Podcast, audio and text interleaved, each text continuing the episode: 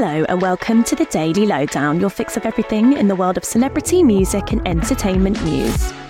Olivia Rodrigo has shared a teaser of her new song, which is set to appear on the soundtrack for the new Hunger Games film.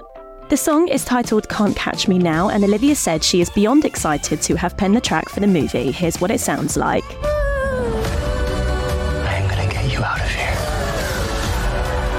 But if I'm gonna risk everything, tell me, is this real? Can't Catch Me Now will drop on Friday and will feature on the official soundtrack for The Ballad of Songbirds and Snakes, which is a prequel movie to the huge film franchise, starring Tom Blythe and Rachel Zegler. Other big artists set to contribute to the film's score are Taylor Swift, Coldplay, and Lorde. The Ballad of Songbirds and Snakes is released everywhere on the 17th of November.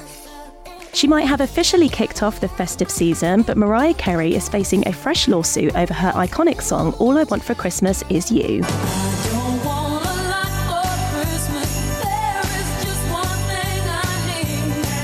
The singer was met with a lawsuit filed on Wednesday by songwriter Vince Barnes, who has complained that Mariah stole the track from his 1989 song of the same name.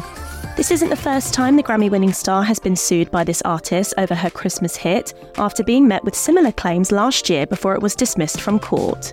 Now, the lawsuit claims that the song lyrically and musically is similar to his and he is seeking $20 million in damages. Mariah is yet to speak out on the lawsuit.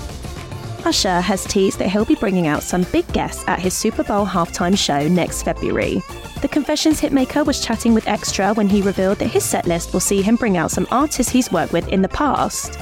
Although Usher was keeping coy about revealing specific names, the superstar has worked with the likes of Alicia Keys, Beyonce, and Justin Bieber over the years.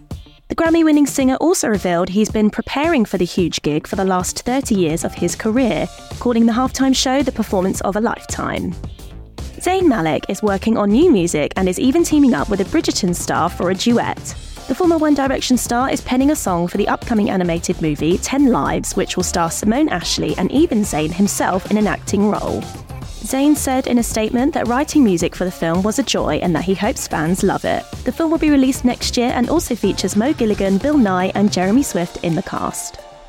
And Sir Paul McCartney has shared what the late John Lennon would think of the new Beatles song Now and Then. In a new documentary about the final ever track from the Fab Four, Paul said that John would have loved the song, which was created using artificial intelligence and previous demos recorded by the famous band in the 1970s. To still be working on Beatles music in 2023, wow. We're actually messing around with state of the art technology which is something the Beatles would have been very interested in. Using the previously recorded vocals, Paul and fellow remaining Beatles member Ringo Starr were able to finally finish the record, which marks their final ever song as a four piece. The song is out now, and a music video directed by Peter Jackson has also been released.